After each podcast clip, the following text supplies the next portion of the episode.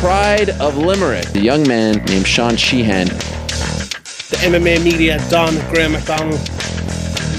The severe MMA people that are coming to the local shows way before everyone else. I see them coming up and they're getting their shot, and I'm proud that people are coming up with me. Welcome, welcome everybody to episode 182 of the Severe MMA podcast, and this might just be the busiest week and the busiest day after in the history of mixed martial arts. I'm joined by uh, Jeremy Botter with Graham away in uh, Las Vegas to talk us through the, the Mad Night. Jeremy, how are you? How, how are you feeling this morning? I'm great. Uh, is Graham in jail? Do we know? Not sure. Do we know for sure that? Do we, I mean, I didn't see him, uh, you know, get involved in a brawl or anything last night. But I mean, he's a.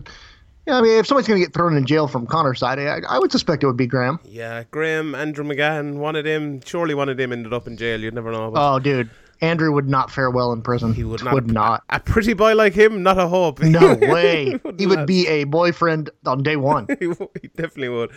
But I suppose okay, uh, are we let's get into the negative first, and I suppose we can get into the into the positive then. And we're just going to focus on last night's card, the incident McGregor fight, the, the fight before it. And if there's any card, I haven't even looked at what cards are going to be next week. I'll do another podcast during the week, uh, and I'll put it up. So we're just going to concentrate on UFC two two nine here today and answer your questions as well. So, Jeremy, your initial reaction. Let, us talk about the fight in, in a few minutes, but your re- initial reaction to Habib chokes out Conor McGregor, and from there, what did you think of that? Yeah, so I was I was actually cage side uh, for the big Strikeforce Nashville brawl, and uh, my my reaction last night was kind of the same um, as it was in Nashville that night. It's like my first reaction, right?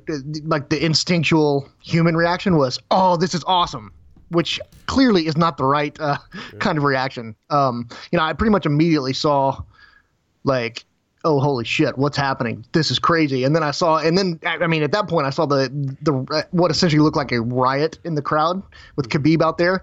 And you know it, i was like wow this sucks. I mean like this is not a good look for the sport. And then i was like i mean it's just dillon danis right? Like you i mean I'm fine with that if he wants to go punch Dillon Danis in the face, but I mean, clearly it's not a it's not a great look for the sport. Um, I've watched pretty much every single. We seem to have reaction videos or, or, or um, action videos from everybody that was in the crowd. We have all different angles. Uh, people are saying that Conor threw first. People are saying two of Khabib's dudes that jumped in the cage threw first. And I, you know, honestly, I haven't paid it that close of attention. But at, at my the reaction that I've settled on this morning after having time to sleep on it and think about it is that the UFC is going to make so much money on the rematch because Dana last night was really upset and sickened by this whole thing. But you, I, I wrote in my column after the fight last night, you could see the glimmer in his eyes. That's a man who is about to make so much money, uh, way more than he made last night. They're gonna do a rematch. They're going to, yeah, even if he says they're not, and blah blah. I'm like, he wouldn't even pretend last night that Yeah. he, you know, to say that there was not going to be a rematch.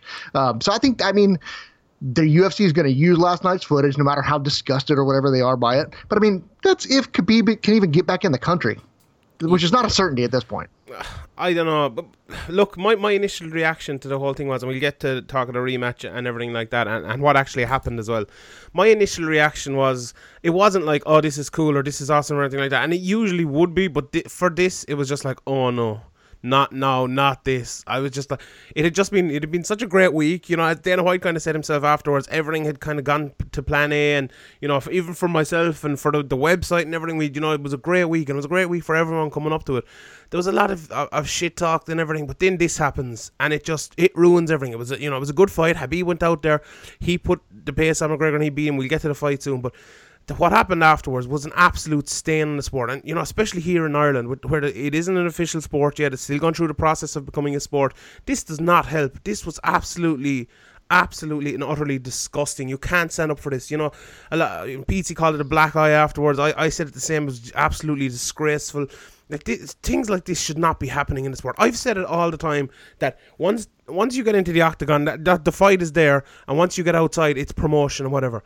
That it, promotion goes too far when you go like that. Like that is not promotion. That is that is assault. It was, it, and it's the same for McGregor when he went at him on the bus, and I said that at the time as well. So if people want to use that stupid fucking argument as an argument for this being okay, you're an idiot because that was not okay and this was not okay. They're both terrible. Which is worse? You can ar- argue over that, whatever. But this happened in front of everyone in the world, in front of all the eyes of the world, with the biggest selling pay per view of all time, more than likely. And this happened right there in the biggest moment for our sport ever, and especially for Ireland as well, where, where I'm more concerned about. That's when it happened. And this is this is terrible. This is absolutely terrible. Like I, I I can't stress enough how how bad this actually is. Like uh, it, it, look, Habib Nurmagomedov won the fight. We have the fight to put this to bed. This is, you know, what what difference is Habib Nurmagomedov gone full Phil ba- uh, Finn Balor throwing a coup de grace at fucking Dillon Danis make a difference? He went in there and he beat the living fucking bejesus out of Conor McGregor. That should be enough. Like they, that, that's the fight, you know. And he probably did it because McGregor said this doesn't end afterwards. And like the what, and, and this is, I suppose, I'll throw it over to you with this. Do these people like not understand that McGregor's saying these things for promotion? And like after all of McGregor's fights, it's the same thing. He says these things for promotion, and then afterwards, it's shaking hands and he's respecting them all. Like, there, he did it. Did I not realize he's selling the fight? Yeah. See, so that's the thing. Like I don't. The, the thing I, I don't think people realize, and I was talking to one of my friends last night who works for the UFC. Um, eh, the thing people don't realize about Khabib is that this is never a game to him. Like this was never a joke. It was never funny. Like Conor, you know, I mean, even if he's not doing his little wink, wink on promoting, you know, trash talk, um, he, you you still know that that's what he's doing because historically he's ne- I mean every time he's had something bad to say about somebody after the fight's over he buries the hatchet as if there was a hatchet to bury to begin with. You know he kind of lets us in on on the joke but it's never a joke to Khabib. Man like people don't understand this guy like when when you say something about Khabib's country or his religion or his dad, it's not something that he's just going to brush off. Like he's he's essentially a Russian assassin. Like he's you know I mean he is a mobbed up Russian assassin without the assassin part. But I mean you get what I'm saying. He surrounds himself with bad people when he's not here. Uh, when he's when he's at home, you know he's I mean he is he is supported by Russian oligarchs, Dagestani warlords. I mean, this guy is not a joke. It's not funny to him. He's not capable of doing the whole wink wink thing. When he says something, he's serious. And and clearly you saw that last night. You saw the end result of that. The, he was not joking. It was not promotion to him. Mm-hmm. And and I think that's fair enough, and that's what a lot of people are saying. But I don't think that you know, I think that still allows criticism. Like he should not be like that. This is you know, this is a sport. This is a sport we're trying to push as a sport, and I know we call it you know sports entertainment or whatever outside of the cage, and that that's fair enough. But that there's a there's a big difference between you know doing something to promote a fight and doing something like this, which is is basically assault. The first thing that actually went through my head was what uh, and uh, this is might be a bit Eddie Bravo conspiracy theorist sort of talk, but I'm going to say it anyway because I don't care. Did Habib Nurmagomedov plan this? Did he do this on purpose? Because what what's going to happen if he didn't do this? That that fight is over. Like that that fight is never going to happen again. It was it was you know McGregor got dominated. There was no need ever for a rematch. And what was Habib going to do? He was going to go and he's going to fight Tony Ferguson for 150 grand. Like was Habib thinking to himself? I'm going to go in here, smash Conor McGregor, and I'm going to go out and attack his team, and then they're going to have to make a rematch, and I can make another five or six million again. Like that, that's the first thing that I thought of. Like, and that that's the only thing to me that makes sense here because he went in there, he humbled McGregor, he beat him down, he dominated him, he ended this rivalry. McGregor was sitting there, you know, in a pool of his own blood uh, after being tapped by by um, Habib Nurmagomedov. He beat the fight out of him. He basically gave up in the end. He tapped. You know, Michael Bisping said it afterwards that he gave up, that he tapped to a, a choke that wasn't even in a, a neck crank, uh, and and Habib just beat him down. And like there, what was the need for doing that? Like, do, do you do you think there's any validity in that? Do you think he was doing it? He knew what he was doing, like to, to keep this rivalry going. No, I mean, I think I think saying something like that is is imagining that there are things there that are not actually there. Um, I, I, I think what you saw honestly is what you got. That Khabib reacted to the months and months and months of trash talk, uh, very personal trash talk from Conor McGregor. Um, he, he's not able to just put it aside, you know. And I no, I it it was not pre. I mean, you know, look, anything can happen in, in any any sport, right? I mean, like anything could be premeditated, blah blah blah. Mm-hmm. I just cannot fathom uh, that any of that was pre-planned by him. It looked like it was he reacted in the moment to Dillon, you know, to Dillon Danis. He was yelling at Dillon Danis, and then Dillon Danis started screaming back at him. And to be honest, look again, it's Dillon Danis. I mean, look, I, I mean, I can Why use this joke as, as many times as I Dylan want Dennis? to. Like, why did he go after? I Dylan mean, Dennis? wouldn't you? Like, if you're going to pick somebody, wouldn't you go after Not Dillon Danis? I really. mean, like a mouthpiece jiu-jitsu player. Like, why would you go after him? There's like, the, the- he's the last person you go after. If you want to go after fucking Conor McGregor again, or you know Roddy or John Kavanagh or something, even Dean, why would you go after him? Know, but like Dillon Danis. Like, what are you going after him? For? why didn't he go? He should have gone after Graham. Yeah, he should have gone after Graham. Yeah, You know, it's a be missed right. opportunity. Missed uh, opportunity there. But T- yeah, th- that's the thing I'm thinking about, like, because that makes absolutely no sense. The only thing sense I can make of it is he wanted to to make another payday. That's really, or else you know that he's just insane and went mad and you know lost the head. But like, the fight is supposed to be the end of that. Like the fight, and I know McGregor said it, and like. The thing about this is a lot of people are saying, oh, you know, they they, they used the uh, the footage, you know, they they used McGregor talking a lot of shit about, you know, Ali Abdelaziz and and him being a backwards cunt and all, and all their promos and that that they deserve it for doing this. And look, that's an argument I don't really have a strong argument against, and that's you know, if you want to use that argument, that's fair enough. But Habib talks and he talked afterwards about this being about respect for him, about him being a martial artist and all that. But like, where was the respect there? Like, where was the martial arts there? Like, he said his father was going to smash him afterwards because he did that, you know. And uh, you know, he talked before and after the fight about how his father taught him to be like that, you know, to be someone who doesn't kind of rise to it, to, to go in there, be a martial artist, beat him up, and, and get out and be respectful. And you know, he didn't do that. I think Habib knows he let, he let himself down. But what I what I found was weird as well, actually, was afterwards he was talking and he kind of half blamed the media for making the sport like this. And I'm like. "Oh, Look, the media couldn't make the sport like this if the fighters didn't go out and do it. Like if McGregor didn't go out and talk, if you didn't fucking jump the cage and double foot stomp Dillon Danis, if your two fucking hooligans didn't come in and uh, hit Conor McGregor from behind and everything like that, I just. What did you think of that afterwards? We- We'll get to actually what happened in a second, but what did you think of you know his reaction afterwards and, and what he said and what Dana White said as well actually? And I know we kind of touched on it there at the start, but he was he didn't you know he said he was he didn't say he was stripping him, but he didn't say he wasn't stripping him either. What do you think of that? Yeah, I mean, uh, so first of all, kudos on the Finn Balor reference. like, you. I didn't even think about that until um, until you mentioned it. Uh, one of my favorite angles of the you, you know videos that was shot by somebody in the arena. I don't know if you saw it last night, Mm-hmm. uh, but was the one some guy just comes running around the side of the cage and like does a body splash into Yeah. the into the crowd. That was hilarious. Like. I. I mean that that is funny to me. Um, but you know, really, what what what Khabib? First of all, I was shocked that they let Khabib go in front of the press afterwards. Yeah, me I mean, there was no there was no situation where I thought that they were going to say, "Yeah, go out there and talk." And then the when he went out there and talk, um, you kind of understood why I didn't think they should let him Exactly, talk yeah. because you know he he didn't he didn't. I mean, he apologized to the commission, uh, but then he just kind of tried to explain it all the way, like it, this was all Conor's fault. And and look, like even though I'm telling you know, even though I said earlier that, that this was never a joke and you know he's not playing around, that doesn't mean I condone it. That was a that was utter bullshit it was horrendous act. It was horrendous. Like it, it's a stain on the sport by Khabib Nurmag- Nurmagomedov, and it, it could have been avoided it, had he just not gone after Dillon Danis. And look again, I could run this Dillon Danis joke into the ground, but I mean I get it. Dillon Danis has a mouth on him, right? Mm-hmm. And I mean he.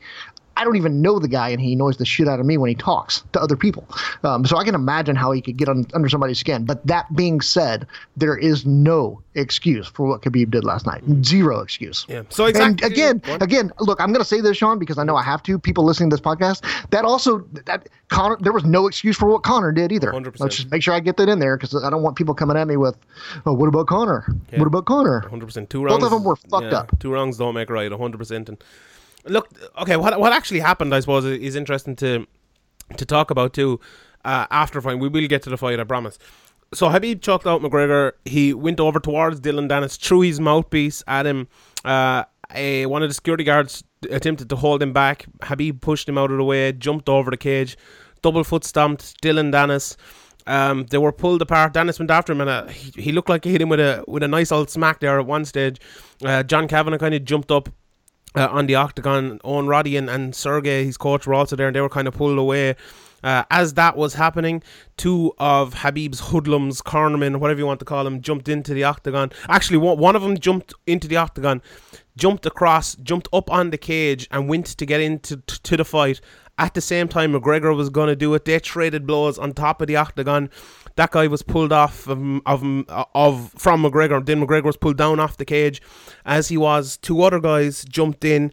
Uh, one ran at McGregor to hit him, and McGregor countered him, which is defending yourself, fair enough. And then the other one came in behind him, hit McGregor two blows into the back of the head, uh, at least one of them into the back of the head, and then he was pulled off. Another one came in and tried to take McGregor down. He got a good underhook, kept the takedown, and then John Kavanagh came in and and pushed him off of it, and it was kind of it was kind of diffused from there. Look for me, the, and Dana White said it afterwards. The, the guys that came in and attacked McGregor should never fight in the UFC again. They, they, were arrested straight away afterwards. McGregor dropped the charges, which is the most Irish thing of all time to do. No, no one ever wants the police involved, and you know that's that's that's that's whatever it is. But it was absolutely horrendous. Like those two guys, I don't care what charges McGregor dropped. I think you know. The, oh, the police in Las Vegas or whatever, they have that on camera. They should be prosecuting them for you know, for, for what they did. They could have been, uh, you know, a riot could have happened in there because of that. That was assault. Like they, they saw it happening. I don't, I don't, maybe I don't know. I don't understand the law obviously, but like they, they should still be brought up over that. It was horrendous. Just like McGregor was brought in front of the court, and and and whatever in, in New York and and Cian Cowley and the rest of them. Like that was absolutely absolutely horrendous and wrong. Did you see it the same way as I saw it, that the whole incident there? Yeah, pretty much. And you, one of the guys I think was um, what's how do you pronounce his name? Rizvan Magomedov. Yes. I mean, wasn't he supposed to fight uh, Zubar? I think. Yeah, he was supposed to fight Artem yeah. in like two and three weeks. But yeah, looks like, like he's got cut now. So.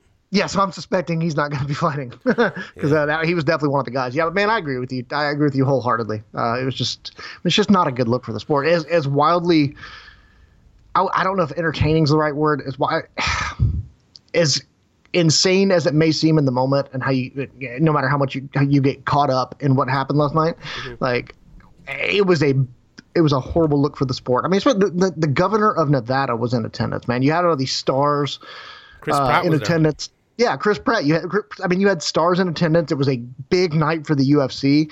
I mean, the governor of Nevada, who, by the way, controls the Nevada Athletic Commission. They, they are directly under his purview.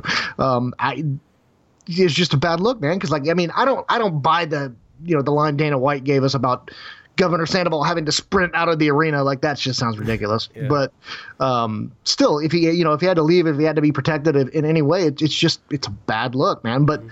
I mean on the other side of that coin is the fact that the UFC makes the Nevada Athletic Commission so much, and we have seen the Nevada Athletic Commission roll over uh, for the UFC time and time and time again. Um, and so I suspect that's what we'll see here again. But uh, you know, I, I, Khabib and the people he surrounds himself with, uh, is I, mean, his father couldn't even get in the country, right? Yeah. So like, if it's it's not a given that he's going to be given a visa to come back here and fight again. So it's gonna it's gonna be pretty interesting. Mm, he didn't get arrested though, and, and maybe his other guy the other guys won't get a visa. But I don't know. Is there anything they can do when they've just been let go now? And obviously we probably should talk to to, to someone lawyer. But to, to me, like this looks like something that'll that that's going to blow over. And I, I suppose one more one thing to to um, mention as well. I thought the the police and Dana White mentioned after actually did a great job of diffusing it and breaking it all up and didn't let it spread. You know, they pulled uh, Khabib off Danis almost straight away and got Danis away and got the, the teammates away.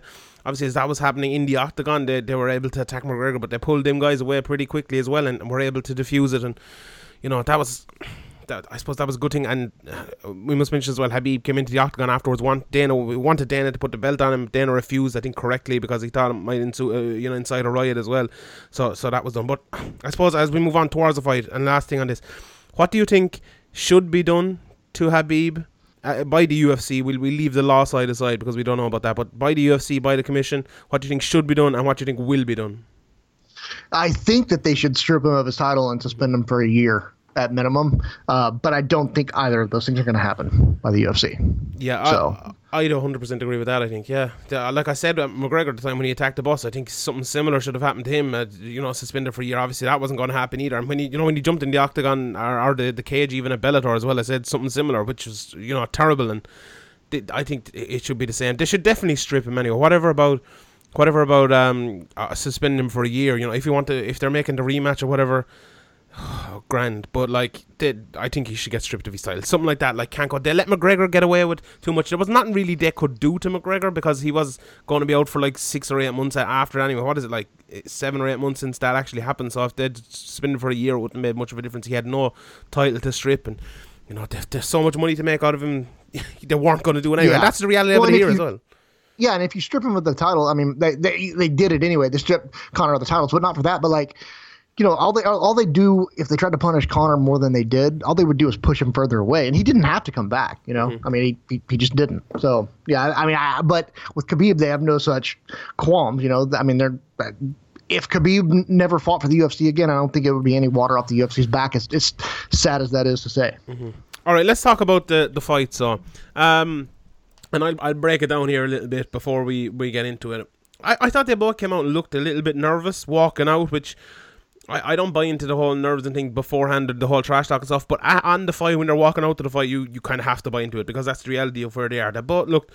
They both look pretty pretty nervous to me. It, look, they came out. McGregor tried to push forward didn't work at all. Habib came in, uh, inst- you know, he countered one of McGregor's shots with a, a big, long, hard takedown low inside and was really, really quick and caught, caught, didn't catch McGregor off guard, but McGregor went for a knee, and I don't think a lot of people saw that or talked about it. McGregor went to knee him in the head as he came in for the takedown, something which I talked about before, which I didn't think McGregor should do at all, but he did it.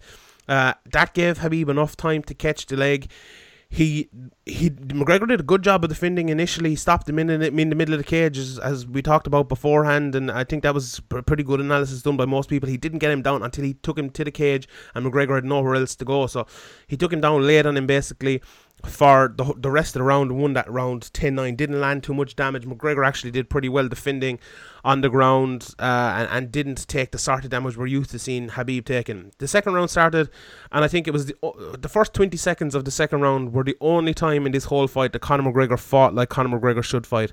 He pushed Habib back, started landing one or two shots, not much. You can't land much in 20 seconds, but he pushed him back behind that small black line of the in the middle of the octagon.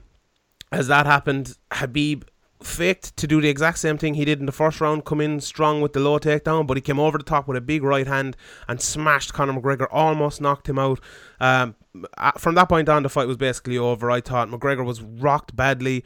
He stopped using his range. He he couldn't get Habib back on the back foot. Uh, they started striking in the pocket. McGregor looked a little bit dangerous, but Habib looked more dangerous. He was hitting him with more shots. He they were basically just fighting in the pocket. Didn't for a while. Uh, Habib when they did that, that was always going in badly for McGregor. Habib pushed him against the fence, got the takedown, uh, landed some heavy ground and pound. Looked like he was going to finish him, but McGregor, you know, a lot of people talk about McGregor's heart. He did well. He, you know, he kept going. Uh, he got out of a Kimura as well, and and saw the end of the round. The third round came out and it was probably McGregor's best round. They fought in the pocket. Uh, but McGregor looked like he, all his power and strength and um, speed were gone. Habib didn't wrestle for most of the round until McGregor basically gave him up a takedown uh, by by just he fought in the pocket the whole time. You know this whole, whole third round people can talk about and say McGregor did well and and he did, but it was basically a boxing match which Habib Habib was doing well as well. You know this was a relatively close round and McGregor won it and he, he deserved to win it, but Habib wasn't outclassed by any means on the on the, the um on the feet. He landed a nice few a nice few shots um, on McGregor, especially one one big right hand and a couple of jabs as well. Late in the round, Habib pushed him against the cage, but McGregor stopped him by holding the glove really badly, which was uh, you know one of a few things McGregor did. He held the shorts as well at one stage. He put his fingers uh, in the cage. He hit uh, Habib with a knee, an illegal knee on the ground, uh, and, and a couple more things as well, but the fourth round in, McGregor tried to come out uh, and push the pace, but he just didn't seem to have the gas tank to do it. He looked he looked tired towards the end of the second and into the third. He kind of came back a little bit. Then he looked okay at the start of the fourth, but he just couldn't keep up what he was doing at the start of the fourth. Uh, he got pushed against the fence, body lock, as you know we talked about last week, uh, and tripped. McGregor did a good job of freeing his legs initially, as we talked about as well. And I thought McGregor did a fantastic job of this whole fight for getting out of half guard. And I think that was a key position for Habib, but it just shows how good Habib is by not uh, by still destroying him and not getting the half guard. Uh, Habib was able to then pull him down uh, as McGregor was trying to get back up. He took his back, then the mount. Uh, McGregor got a bit desperate and started asking the ref for a stand up. Uh, he escaped from that mount, but then Habib got back into the mount, took his back, and then choked him. Or well, it was more of a, a face crank actually. It, you know, Patrick Wyman said it uh, the last day when I did the the, the preview with him. He said, if McGregor's given an opportunity to tap, he will tap. And look, it it might sound harsh, but that's what happened. You know, when someone calls it beforehand, and then that's exactly what happens. I think you have to call it like that. And you know, McGregor, uh, McGregor kind of knew, I think himself, or maybe he didn't know, but subconsciously knew after that second round and going into the third round, and especially during the third round when he couldn't land those big hard knockout shots, he knew the game was up. You know, and that that fourth round I think especially showed it because he lost. You know, we talked about McGregor and his confidence. When McGregor loses that confidence of knocking someone out, he's finished. You know, I think. Uh, in the first two rounds, he didn't get a chance. I, said, I mentioned it. Twenty seconds was all he got in the first two rounds to do what he wanted to do, and it ended in him getting knocked down and, and beaten up on, on the ground. Uh, and you know, after that, then it, it was all it was all done. But I suppose I mean long enough there in it and, and describing it. I suppose we, we kind of had to because it was it's something that's kind of been left behind and people really haven't talked about the fight. How did you see the fight? How did you see uh, McGregor and Khabib's performance? Yeah, I mean, for once, it actually kind of played out the way that I thought it was going to. Mm-hmm. Um, I just, I, I, going into the fight, I did not think that Conor would be able to keep Khabib off of him and keep his back off the canvas, uh, you know, repeatedly. Um, and, and but you know the the disheartening thing about fighting Khabib, I, I imagine it's got to be super super. Um, it has to be it like it's like a spirit crushing thing because you you stop him, you stop one takedown right. You're feeling pretty good about yourself, and then he just keeps coming and never stops never stops pushing. Um, like nobody else in the sport, he keeps pushing because he just doesn't get tired. Mm-hmm. Uh, so you know you might be feeling pretty good about yourself, stuffing a takedown, getting up off your back one time, but he's still he's still there, still coming. Uh, and if you don't have I mean, your gas tank has to be better than his, which we all know McGregor's gas tank is not. Um, and so I, you know, I think I think Conor did really, really well in, in keeping Khabib at bay, keeping him off of him uh, in that first round. But it was always going to go this way the longer the fight went. I mean, I think I, Conor's after the you know probably the first round and a half, I thought if if Conor was going to have a chance to win the fight, I thought it was going to have to happen in that time frame because then he was going to gas out, and that's that's exactly what happened. You know, um, and I, what I didn't see happening was Khabib striking. I mean, he you know he stood toe to toe with Conor striking and took some really good shots and just kept coming forward. That had to also be a little bit spirit crushing too. Um, but as far you know, it, one thing I do take issue with is people saying, you know, kind of insinuating that Conor's a, a coward or weak for tapping. Um, dude, that that that choke across the jaw hurts worse than. I mean, it is extraordinarily painful. If you've never experienced anything like that, I, I urge you to find somebody who knows a little jujitsu, and and have them apply that choke to you, and, and see how quickly you tap. Um, I mean, I, you know, I think it would probably cause me to tap a lot quicker than an actual blood choke would. So there's no harm, there's no shame in what Conor did tapping to that choke. Uh, to tough to try and tough that out, and I just did air quotes, even though you guys can't see them. Mm. To try to tough that out would be ridiculous. There's no point because it was it was locked. His jaw was going to break. I, I, mean, the game was up, and he knew it. There, there's no there's no shame in tapping out. Mm-hmm. Uh, I think another thing to, to, to mention is, and Pete talked about this a lot coming up uh, to the fight, was McGregor's preparation. You know, he was out for two years. You know, we saw a lot of him partying around the place, you know, drinking. He was drinking proper 12 two weeks ago at, a press conference which you know we, we have to mention now we you know people talk about stuff before the fight all the time and how it affects it and I think you must mention that he only had seven weeks to prepare for this fight and he didn't look good when he got his opportunities now Habib didn't give him any opportunities which is you know obviously a huge thing for Habib. but McGregor in those in those bursts he got on the feet as you mentioned there you know Habib got the better of him in a lot of those exchanges you know we talked about it beforehand and I never thought that was going to happen at any stage you know, for the Habib got more knockdowns in that fight than McGregor. You know, he knocked McGregor down. McGregor didn't even look like knocking him down.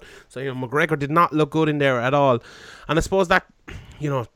That, that'll get us to the rematch in a second, but I suppose a couple more things on the fight itself.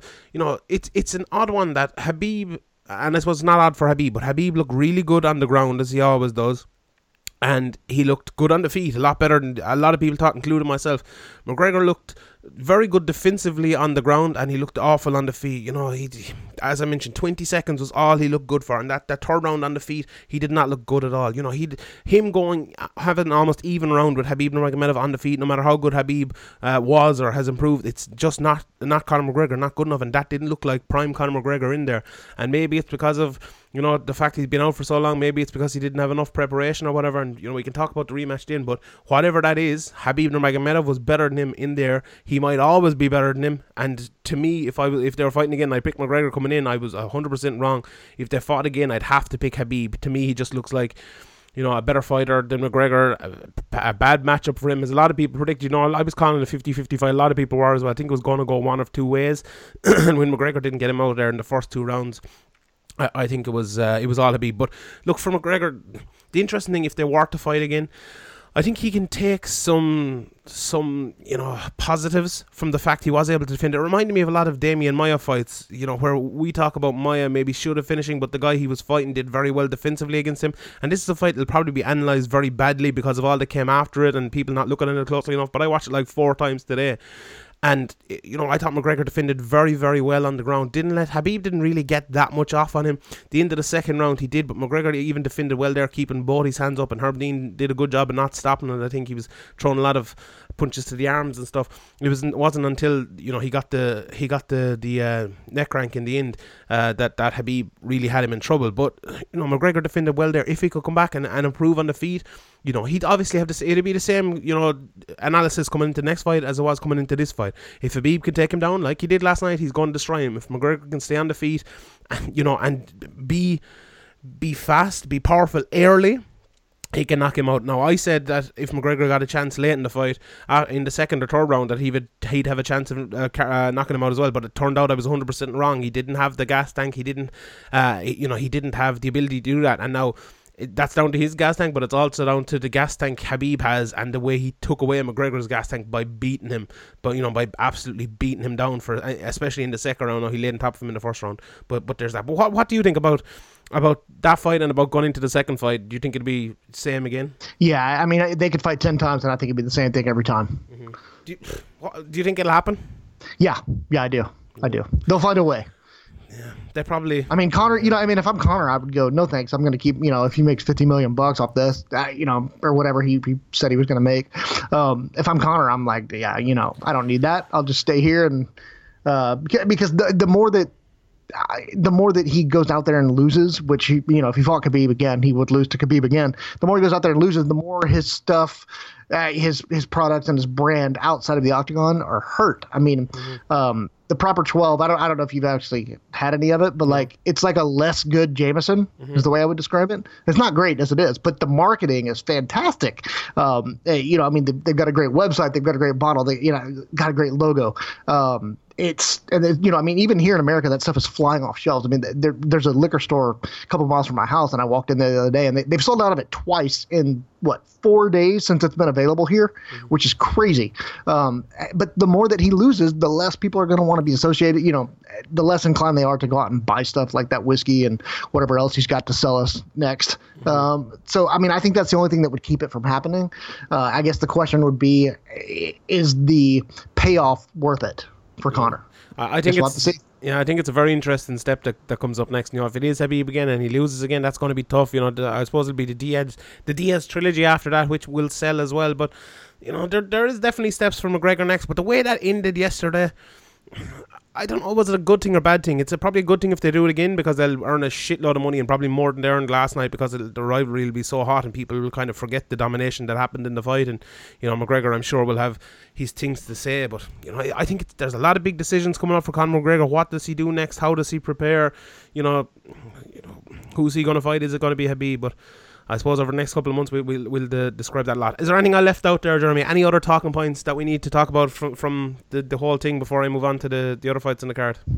No, I mean I think the only other uh, fight that would really probably interest Conor McGregor, if I were Conor McGregor, the only fight that would interest me would be George St. Pierre. Yeah. Um, and who knows what's happening with that? So yeah, I mean I you know, I I, I don't know. I mean, if if he fights again, if Conor does fight again, I think you're going to see him fight either Khabib or George St. Pierre. Mm-hmm. Uh, it's going to be one of those two.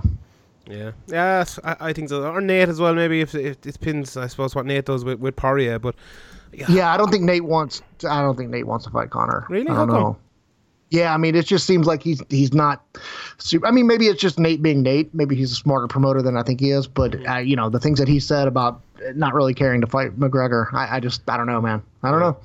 Yeah, we'll, we'll see. I suppose over, over the next uh, over the next couple of, of weeks and, and, months. All right, let's get to, to the rest of this this card, and then we'll we'll get to your uh, your questions. Uh, Tony Ferguson versus Anthony Pettis. This was as advertised. Fun fight, stole the show. Uh, a back and forth fight, really. I think Tony Ferguson dominated most of the fight, but Anthony Pettis was probably the closest to actually finishing it, apart from when it was, was stopped in the corner, landed at, I think it was a lovely right hand. I haven't had a chance to go back and, and watch it, but to me, it was it was one of these fights where it kind of went as I thought it'd go, apart from Pettis getting the finish. I just thought Pettis would land one or two more shots enough to finish Tony Ferguson because I, I think Ferguson leaves himself oh, so open and doesn't have the best chin in the world. Now, you can say he got caught and he didn't get finished, so his chin, chin is great, but I, I don't know. I, I just think you can't have a great chin when you leave yourself as open uh, as he does, especially against a guy like like Anthony Pettis who throws you know that big right hand hard and that big high kick. I don't think he threw enough high kicks and all. But credit to Tony Ferguson, you know, coming off of that injury, coming back very quickly. That pace he kept is absolutely relentless, and that's an interesting thing as well. If you're looking forward to Habib, you know he can keep the same pace as Habib can for five rounds, and probably even better, in fact. So that that'd be another good fight. But smashing win for Tony Ferguson, wasn't it? Yeah, it was, except for the fact that he won the fight because Pettis broke his hand while punching him. Um, it, what, what kills me about Tony Ferguson, I mean, I, you know, he's not one of my favorite people. Just I find him kind of annoying. Um, mostly because when I when I was on Twitter back in the day, his his habit of capitalizing every single word just drove me up the fucking wall.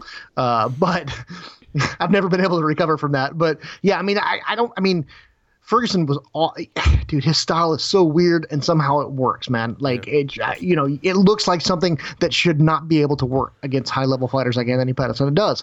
Now he didn't finish Anthony. I mean, I guess he did technically finish Anthony Pettis, but it's more like Anthony Pettis kind of finished himself. And what kills me is after the fact is Tony Ferguson acting like he did it, he, like he won the fight, yeah. and I mean he didn't. Like he the guy broke his hand, dude. Uh, Come he, on. he beat the shit out of him. I think that was that fight was basically over. That's it. He was he could have been stopped. Like he was absolutely beating the shit out of him. He was bloodied up and badly hurt and stuff. And I think he beat the fight out of him as well. You know, he, dude, yeah. Sean, he got bloody when he got bloody when Pettis was on top of him. I mean, that that's when that cut happened. Like yeah. it, you know. I mean, I, I mean, sure, he was beating Pettis up, but Pettis was beating him up too. So, I mean, I, I I don't think the fight was close. I mean, I think if Pettis had been able to, to, to fight with the broken hand, I think you know there was still a good chance that he would have won the fight. I don't think so. No, I think I don't know if yeah, I think Ferguson would have still finished him. He looked, I, I don't know, he looked to just have the, the fight beaten out of him, but I suppose that's neither here nor there. What do you, do you think it'll be Habib next for him? I know we just talked about Habib and think the rematch will probably happen, but it's hard to see what is actually next for him if it's if it's not Habib. You know, he just beat Kevin Lee, just beat Pettis. You know, they're there really isn't much, you know, much else there for him to fight unless he's fighting Khabib, and maybe he's better off taking some time out and waiting for, for that fight to to uh, to play out to see what happens. What do you think? Would, would you like to see next for Tony Ferguson? Yeah, I mean, I clearly it's got to be Habib, but I mean, we we've already seen that fight. They've tried to book that fight a couple of times and it falls mm-hmm. through. And I think Dana White said that fight would ne- he's never going to try to book that fight again, yeah. which means clearly that's what's going to be next. Definitely definitely. All right, let's talk about Derrick Lewis and Alexander Volkov. Yes, let's talk about Derrick Lewis, please. oh God, highlight of the night. this was the quintessential Derrick Lewis fight. I call it was everything that's great about Derrick Lewis in one it package. Was, like it, it was, was, perfect package. Like, That's see. Yeah, there you no go. pun intended. Hot package. Uh, yeah, no pun intended. Derrick Lewis is a guy. If you've never seen him fight, if you're listening to this podcast for the first time, I say it in every podcast that Derrick Lewis is fighting. He'll go out, he'll get the shit beat out of him for as long as he needs to before he gets a big right hand on some fella's chin and knocks him clean out. And that's exactly what he did. He got absolutely decimated for three rounds. And how long was left in the fight? Let me see. 11 seconds left in the fight. He lands probably, well, maybe he landed one or two other big shots before that, but he landed really his first big concussive blow on Alexander Volkov, who had been dominating him, and he knocks him out and is puts himself in position to be the, the to fight the winner of Brock Lesnar, um, uh, Daniel Cormier, or else the, the vacant belt, or maybe Cormier himself. Who who knows? But what a what a man Derrick Lewis, isn't he? He really is, man. Like you, there's nobody else like Derrick Lewis, and that's a good thing, and a bad thing too. Because I mean, God, not. I, I, we were my wife and I were sitting here watching that fight, and I was like, you know, I mean, usually by the time the final round, like the last 30 seconds of the final round comes around, I, I started writing down my notes on, you know, on the fight and the results of the fight and whatnot. But with this one, I was like, yeah, I mean, he, he can, Derrick Lewis can still win this fight. Yeah. Um, as terrible as he looked up until that moment, he can still win the fight. And sure enough, uh, Derrick, you know, knocks out Volkov and then takes off his pants in the middle of the ring, which we can get into here in a second. But I mean, Derrick Lewis is maybe he might be the best worst fighter on the planet. Oh, he is. Yeah, I've called him that for. It's either him or OSP, and I think after last night he took the mantle off of OSP. Yeah. I think he is the best worst fighter in the world. He's so bad. He's, so bad at fighting. Yeah. Mm-hmm. He's literally horrible at everything there is to do. Even punching, like his Yeah. his technique is absolutely terrible. But yet he's still he's nine and one in like his last ten fights, which is crazy. He's just an animal, isn't he? He just He is. uh, there's not like Derrick Lewis is not good at all. Like he's he's he's not good on the ground. He's good. He's a good No, mount. but he's amazing. He's amazing. He's brilliant. Yeah. He's. I don't It's know like I, I don't. I don't know. I know. There's no real. There's literally no way to really describe the guy because he's so he's so bad. Like you see him fighting, and he's the kind of fighter that makes like fat dudes sitting at home go, "I mean, I could do that," Yeah. and they might be right. Hmm. They might be right. That's Derrick Lewis. This is this is probably about three people in the world understand it, but there used to be a hurler called Donny Ryan that played for Limerick, and he was he was terrible, absolutely useless. Every time he used to come on, he'd get like two goals and like three points and like win games from him. He was absolutely rubbish. Derrick Lewis is a bit like him. He just he's just a madman legend. What, what do you what do you think of him pulling off his shorts, saying he'd hot balls afterwards? Yeah. Said- what else did he say? I don't know. Go on. I, I mean, I didn't re- like. I, I was watching, and I was like, "Wait, did he? Is he wearing his underwear? Like he's wearing his underwear? What the fuck is he doing?" And and saying, and then Joe asking him why he took off his shorts and said, "My balls was hot." like, if I. If I if I wanted to change my Twitter tr- Twitter profile still, I, that would be my new profile. My, balls, was hot. Hashtag my balls was hot. Because need- like he's on. the best. He's the best man ever. He is. They need to re- make a reality show of him and Sage Northcutt just going around for like a month together. It'd be the best. It'd be the best. I don't know. I mean, look, I've spent some time around around Derrick and Mike Jackson and those guys who train in Houston because I, you know, I mean, I'm from there. Mm-hmm. I've done stories on them for the Houston Chronicle, and and what you see with Derrick on TV is what I mean. Like that is Derrick Lewis. He is not pretending. Mm-hmm. He is he is that subtle with his humor. Um, I mean, I've never seen the man take his pants off, but I mean, like now, nothing nothing would surprise me at this point. Legend. Uh, I- what did I can't even remember what happened to Dominick Reyes OSP. Did do you remember? I'm not. I'm not even sure. Dominick Uh, Reyes won anyway. Yeah, he won. But I, I, the only reason I remember it is because he knocked out um, OSP. Oh, yeah, at the very OSP end. Mm-hmm. did the Rashad Rashad stanky leg where he kind of falls back while his legs are still standing up. Yes. Yeah, that was that was awesome. The, the ref, I think it was Dan Miragliotta, did a good job though because that's what you're supposed to do. If someone gets knocked down on the bell like that, you're supposed to give them the chance to get up. If they can get up, then it goes to decision. If they can't, it's a knockout. So he did the right thing there. You know, people, it, it's a bit weird. It's a weird rule or whatever, but he, he definitely did the right thing anyway. So that's that. Oh yeah, I forgot. I forgot that that was a decision. Like I, I'm sitting here going, yeah, he knocked him out and won the fight. That's not what happened. That shows you what kind of impact Derrick Lewis had on me. Legend, what a legend. Uh, Michelle Waterson then and Felice Herrig. This fight went exactly as I predicted as well. Oddly, after you know, a lot of shit predictions in this fight uh, card. Yeah, you did have some shit predictions, didn't you? I I- read all your stuff last week, and like I feel dumber now for having read it. Like it, you need to point me towards somebody who can actually get predictions correct because we can't do it. Certainly not me. Certainly not Or me, or me. Michelle Waterson looked really good. She she won from the outside as I thought she would. Hit them beautiful side kicks to the face and body and legs and everything. Uh, got a lovely takedown as well with a body lock at one stage. Uh, and when she was taken down in, in in the third round, she absolutely smashed up Felice Herrig with elbows from the bottom. She hit her with that massive front kick as well to the face i- in the in the third. That I think that was the round that was called a 10-8 if I'm not mistaken. There was one 10-8.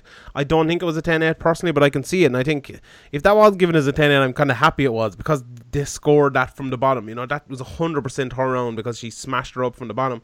Uh, but it was a, it was a it was a good fight overall. Uh, Jussier Formiga and Sergio Pettis as well was a, a pretty good fight. Good win for for Formiga there. Vicente Luque looked absolutely tremendous, knocking out Jalin Turner. Aspen Ladd looked really good as well, knocking out um, Tonya Evinger. Scott Holtzman looked good. Uh, Kunitskaya, Lansberg was terrible.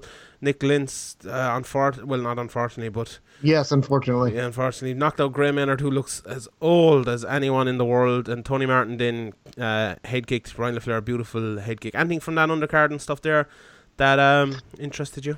Yeah, no, not really. I mean, it, it, when I was watching the, I mean, I watched all the fights, but uh my brain was kind of, I had that mentality of, okay, let's just get to the main event. Like, I don't care about any other fight that's happening tonight. Let's just get to the main event.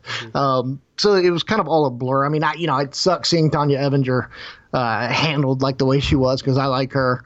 Um, and Jalin Turner, the one other note that I would take from the prelims is that Jalin Turner, like, I have no idea. I mean, this guy was not ready for that kind of step up in competition, and I have no idea why they put him put him in there against Vicente Luque. I mean, I, I that, did that fight make sense to you? No like to me, it just did not make sense. Yeah, uh, well, I didn't really care b- uh, beforehand because it was just a prelim and I Right. hadn't really looked into it. But afterwards, thinking about it, like, yeah, and I think uh, James Lynch said it as well. And he's a guy who obviously does great work on all the, the prelim fighters and stuff. And he said that beforehand as well. So, yeah, I think, you know, that's that's their job to kind of do that. You know, it's not our job to kind of do that. But yeah, the matchmaking and that wasn't. Wasn't really That was pretty good. rough, Yeah, man. I think pretty that's a I think that one's a swing and a miss by Mick Maynard. Yeah, hundred percent. All right, let's get to the, the questions here, and we've one from WhatsApp first. Uh, kind of a long one from Andy Stevenson, but we we we'll get into it. Uh, you, if you want to text us throughout the week, you can get us at uh, plus three five three eight seven. 3644602. So in Ireland, 087 3644602. Right, let's play this question from Andy Stevenson. Listen to it and answer it. What's the crack, Sean? Andy Stevenson here. Um, I have a few questions for you.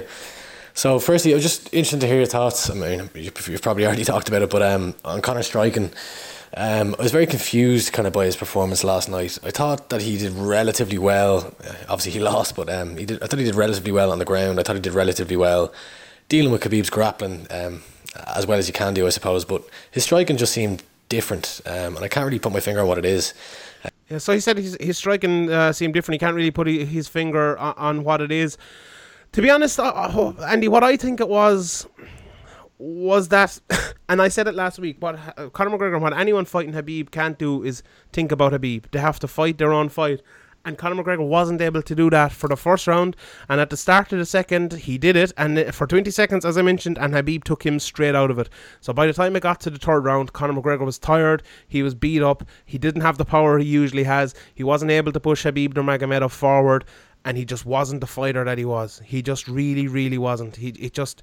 You know, he couldn't do what he could anymore. Now, if Conor McGregor came out and play, fought like that in the first round, uh, you know, we, we'd be talking a little bit differently. But the fact that, that that's what happened, um, you know, it, it, it was a bit mad. And I think another question there about uh, GSP. You know, we kind of talked about it earlier on.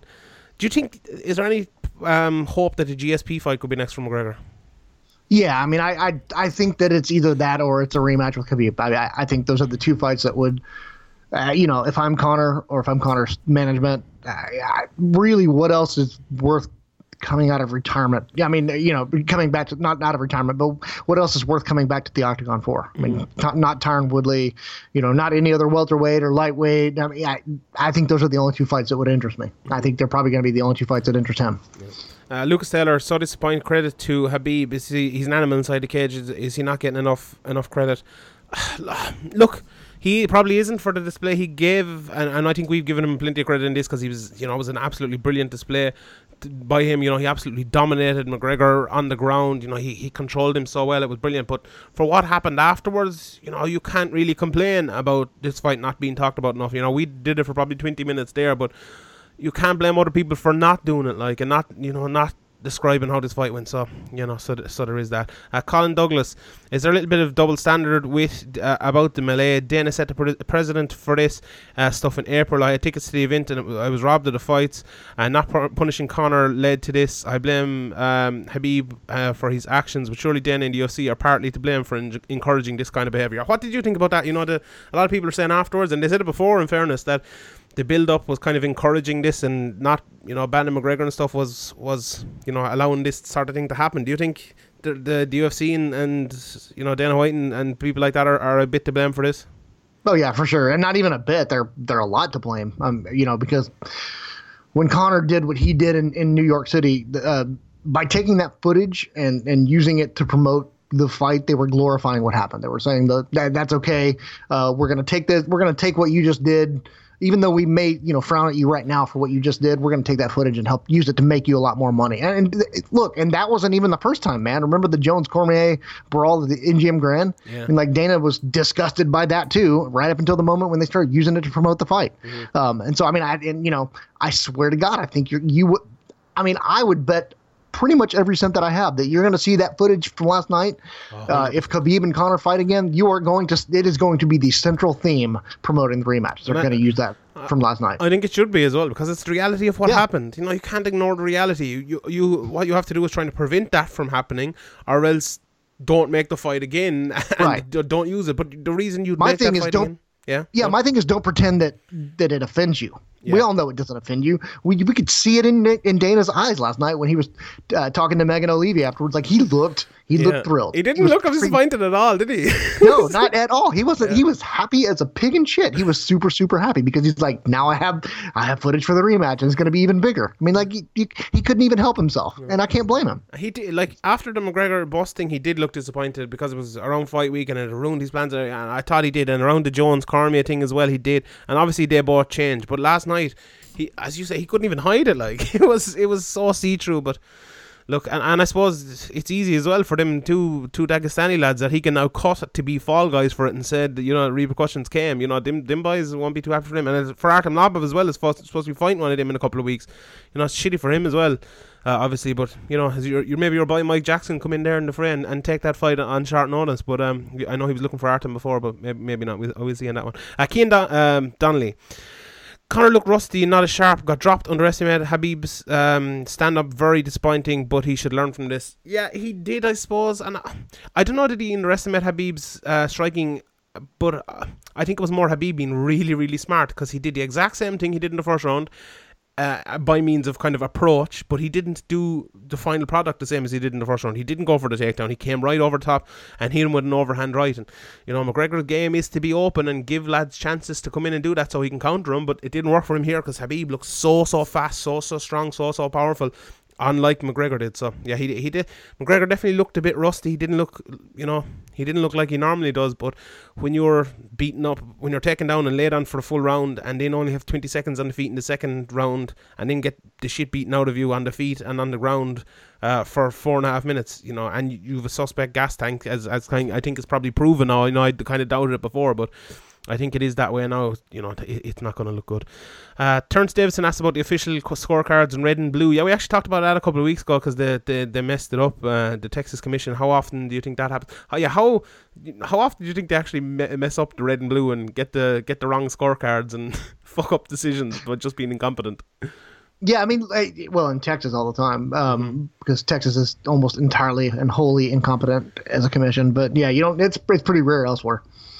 Uh, Laurie Dwyer asked as well about the McGregor look off. He didn't even throw a hard punch. I think I kind of explained that there. You know, if he'd given the op- been given the opportunity in the first two rounds, which Habib didn't really give him, apart from those twenty seconds, I think he had a better chance. But I think it was beaten out of him uh, by then. Griffo asked the same thing. He he looked off. Did he look injured? I, I don't think he looked injured. I just think Habib beat beat him up badly enough in the first two rounds to, to injure him. You know, he was injured. He was injured by Habib. Uh, Adam, uh, where was the timing any other day? And that right hand that Habib landed gets countered before it lands. Uh, I don't know. Does it? He threw it very hard. Uh, and and you know McGregor was coming in to try to defend the takedown like he'd done in the first round by getting down on top of him, pushing the head down. And Habib was just smart. I wouldn't take away any of Habib's credit for that. But yeah, definitely maybe he should have been more wary about the, the striking and everything else uh, like that. Sean Denny, how does jumping the fence and launching in a two footed stomp off the cage not constitute a disqualification? Because it was after the fight, I suppose. Would that be fair to say, Jeremy? Yeah. Yeah, I mean, I, I well, uh, you know, and in hindsight, actually, a commission can go back and it change the result of the fight, and they may still do that. Um, I, I have a call into Bob Bennett to see, you know, to, to try to get his thoughts on what they might or might not do, and he probably won't return my call because he hates me, but I, I, I'm trying. Um, wouldn't yeah, they can go back and change it. They, I mean, they can go back and change it now, but uh, do I think they will? No, probably not. Yeah. Uh, is there a worse commission than the NSAC to get uh, up to hijinks under? No, you, Texas, yeah, Texas. Texas, yeah, Texas. Uh, avid anal fan is one of our pa- Patreon subscribers, and he asked the question: What does the next three years of uh, Conor's career look? As we have we one more question after this. How many fights has he got? Does he go back and try and win the title? Uh, who does he fight next, and does he fight soon? It's, it's hard to know. I think the next next six months or next three months even might might tell a lot. If he fights Habib, you know, I think Habib, Nate, GSP are the three fights that are kind of there for him now, and you can't really see any more on the horizon uh, after that. But I, I suppose we will see. Um, what punishment should Habib get from the UFC, the NSSE, and potentially the police? Uh, what should uh, have Mc- Conor McGregor have been given by the UFC and the New York Commission as punishment uh, for throwing the uh, the dolly?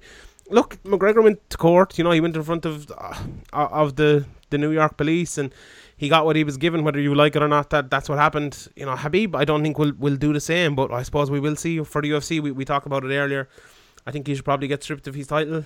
Um, and I think you know, fine or whatever. I, I don't know. What do you think? I know we talked about it before and we're kind of just coming to an end here. But any final thoughts, Jeremy, as we wrap up the podcast here? Yeah, I mean, I think he should be stripped of the title. Do I think it's going to happen? No, I don't. Um, you know, what happened was as much fodder. I mean, dude, it was a gold mine for us. Like people who you know do this for a living, people who talk about MMA and re- report on MMA for a living. It was a gold mine for us. But at, at, the at the end of the day, you have to remember. I mean, it, it, was a black eye for the sport, just like the Strikeforce Nashville brawl all those years ago was a was a black eye for the sport.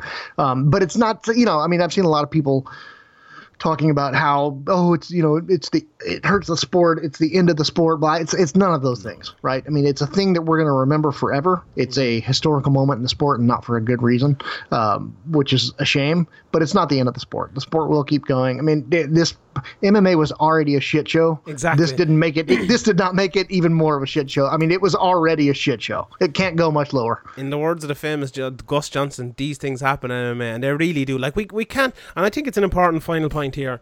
We can't hide away from this either. MMA is a shit show. Like we, we can talk about it being a sport all we want, and I've often talked about it. You know, inside the octagon, it's sport, outside of it, it's it's sports entertainment or promotion or whatever. But these are a lot of fucking rough guys in this sport. And what you know, whether you're talking about McGregor and his team, or whether you're talking about Habib and his team, or any of the other fighters, these are cage fighters that go in there in bare feet and four ounce gloves and beat the shit out of each other. Like, like let's be honest here. Okay, a lot of people are martial artists and are very good people and do everything. Most of them are, I think, but there is. There is still that, and uh, you know there is still a, an underbelly in this sport of people trying to make money off of that, and you know, not the best guys in the world, and Dana White using this as promotion, and like that's just the reality of it, I think. And and what you, you no, I I hundred percent believe people have the right to dislike that, and I dislike a lot of it as well. But that doesn't mean we you know we can shy away from it. It doesn't mean we can ignore it. It doesn't mean we can't talk about it. And I think we should do that, and I think we have done that today, and I think we'll continue to do that. And look, as I said, this was, uh, uh, you said it, everyone said it's a fucking black eye in the sport, especially in Ireland as well, where there have been so many black eyes uh, caused by Conor McGregor. Now, this one wasn't caused by him. It wasn't, I don't think anyone would blame McGregor for this. Uh, but, you know, it's just, it's incident after incident after incident with, with MMA uh, in Ireland, you know, and surrounding McGregor. And it has been throughout the years as well with MMA normally. This is, this is a sport, fucked up sport. Let's be honest here. Let's you know, let's not deny it. And uh, you know, there's a lot of criticism about McGregor and about MMA, and a lot of it is justified. Now, a lot of it is misunderstood criticism or incorrect criticism or just badly written and badly researched and badly understood. But a lot of it, you know, and I think myself and you do it, and, and lots of other people who understand the sport do it very well and talk about these issues that need to be talked about. I actually don't think I think MMA media do that very well, especially people on podcasts, you know, like us and stuff. They talk about the issues that need to have, you know, that happen in this sport and that need to kind of be phased out. And I think hopefully, if we could do anything from today and well, going forward, we can keep fucking talking about that. But I don't know. I yeah, yeah. Um, these, this is the same kind of conversation that we've been having since. I mean, I've been doing covering MMA for for 12 years and it's the same conversation we were having i mean i was having with people back in 2007 2008 mm-hmm. which is that there are people who think that the sanctity of the sport has to be protected and I, like come the fuck on yeah. like this is a carnival freak sideshow it is pro wrestling except the finishes are not predetermined. That's that's all it is. Mm-hmm. And the sooner you ex- people accept that, the you know the better off we'll be. Mm-hmm. It is a shit show, carny sport, um, and that's you know partially why we love it as much as we do. It'd be a lot. It'd be a lot if it was actually just a, you know, an uptight sport like MLB or golf or any you know literally any other sport you can think of. If it was just that, like mm-hmm. we'd be bored. We'd yeah. be bored to death. But it's the crazy stupid shit that happens that keeps us entertained. Yeah. Like just when I think that I'm done, like trying, you know, I'm I'm no longer gonna watch this crap and I've got better things to do something like last night happens, and that's a shame. But hey, look, I know what I am. I embrace it. I mm-hmm. I, I enjoy the carny aspect of this thing. It's what key. It's what keeps me coming back, and it it will always be that way. Yeah, it's always been that way for me. But I don't know why last night, and maybe it's just because it's so close still that I felt the opposite last night. I don't know why. I can't explain it, but that's just I'm just being honest here. Just last I think night, you were probably bummed out because your prediction was so terrible. No, I wasn't. That. I don't. I, all my all my fucking predictions are terrible. I've been doing predictions okay. for fucking five years and they're always shit. But like it's just like after the fight, I didn't mind. Like straight after the fight, it's like fucking have won. This is going to be an interesting fight to break down and talk about as we did today. But after that, then it was just it was just disappointing. It was just, it was, it was, um, and maybe it's just because I kind of put in so much work over the last week and stuff, and it's just been extremely selfish about it that it's kind of all gone to shit now because of, of what happened. But I don't know. There you go. Anyway, there are my final thoughts on it. Jeremy, Thanks very much for joining me. Thanks very much for joining me for the last few weeks. Hopefully, if Graham's not in a cell, hopefully he'll be back next week. but if, if he's not, I might get you on again to talk about, you know, all the lads being deported and fucking. I don't know. Probably the next fight Yeah. that happens again. But thank you very much Yeah, for Graham's gonna be Graham's week. gonna be Graham's gonna be looking over his shoulder for any Dagestani folks coming after him for a while. Yeah, he could, hopefully someone gives him an old belt. He could do an old straightener, Graham. He could, he could. But uh, Ah, He's Yeah. got Dillon Danis on his side. He'll be fine. he does. He'll get fucking. He'll triangle someone. Uh, t- tell the people where they can find you, Facebook and all that, and read your stuff. You call him out last night. People can go and read. Uh, you can go to my Facebook page, which is yeah, you can just go search for Jeremy Botter on Facebook. I've got a Facebook page there, and all my stuff gets posted there. Uh, you can follow me on Twitter, Jeremy Botter. I don't post anything except for links to my stories, but um, yeah, and or you could just leave me alone and not read my stuff. That's fine too. It's up to you. That's what I do. So that's it's Yeah, yeah. All right, Jeremy. Thanks uh, everyone as well. Go to Patreon, patreon.com forward slash VMA podcast. We've loads of stuff up there, and we'll have loads of more stuff uh, over the the coming weeks. Thanks everyone for their support this week. I really appreciate it. It's been probably our most supported week, more most successful week we've ever had in Severe MMA. So I'm really really appreciate all of it, and hopefully we can uh, we can keep that up over the next uh, coming months uh, and weeks as we pass the hour mark. There you go. Thanks everyone for listening, and we leave you on this inspirational quote. You cannot find peace by avoiding life.